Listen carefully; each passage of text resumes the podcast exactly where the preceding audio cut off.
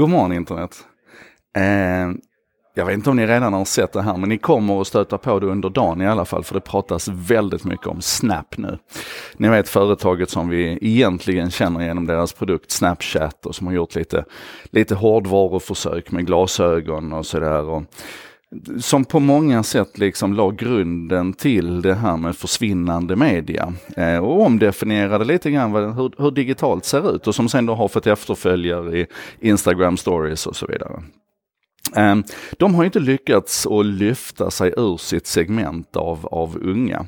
Eh, och det har man då, ska man säga, ur ett ur ett värderingsperspektiv så har man väl sett det som lite gränssättande för Snap. Men ur ett så här intresseperspektiv för oss som gillar att titta på vad som händer så gör det ingenting att, att det bara är ungdomar inom citationstecken som hänger på Snap. För det gör att de blir en väldigt intressant värdemätare på saker och ting.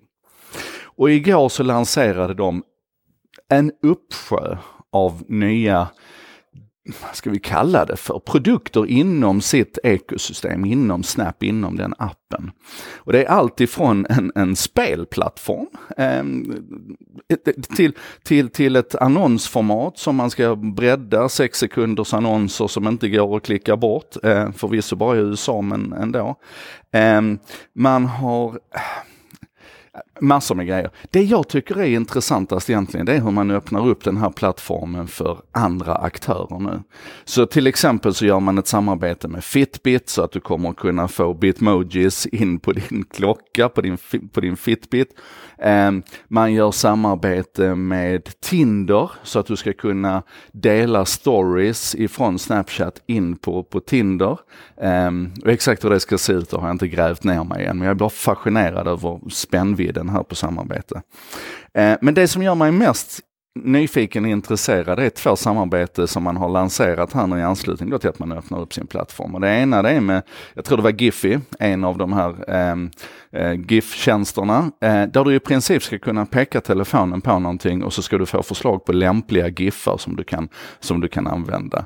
Eh, och det andra det är Photomath och nu börjar det bli riktigt spännande. Om du följer en sak idag så har du hört mig prata om Photomath tidigare. Det är alltså den här applikationen som du pekar över ett matteproblem. Det kan vara ett, ett tryckt matteproblem eller det kan vara handskrivet matteproblem. Och så hjälper Photomath dig att lösa det. Den använder alltså kameran för att analysera vad är det vi ser för någonting och sen så kan du antingen få bara lösningen eller så får du liksom en uppställning på hur du skulle lösa det här talet om du hade ställt upp det. Och det här är ju, alltså Photomath är ju en sån här applikation som för mig ställer väldigt mycket på huvudet. För vi vet att många har svårt med matte. Um, och att, att då liksom kunna använda tekniken på det här utjämnande sättet. Inte bara för de som har dyskalkylidiagnos utan för alla andra som har lite svårt för matte. Det tycker jag är briljant och jättespännande.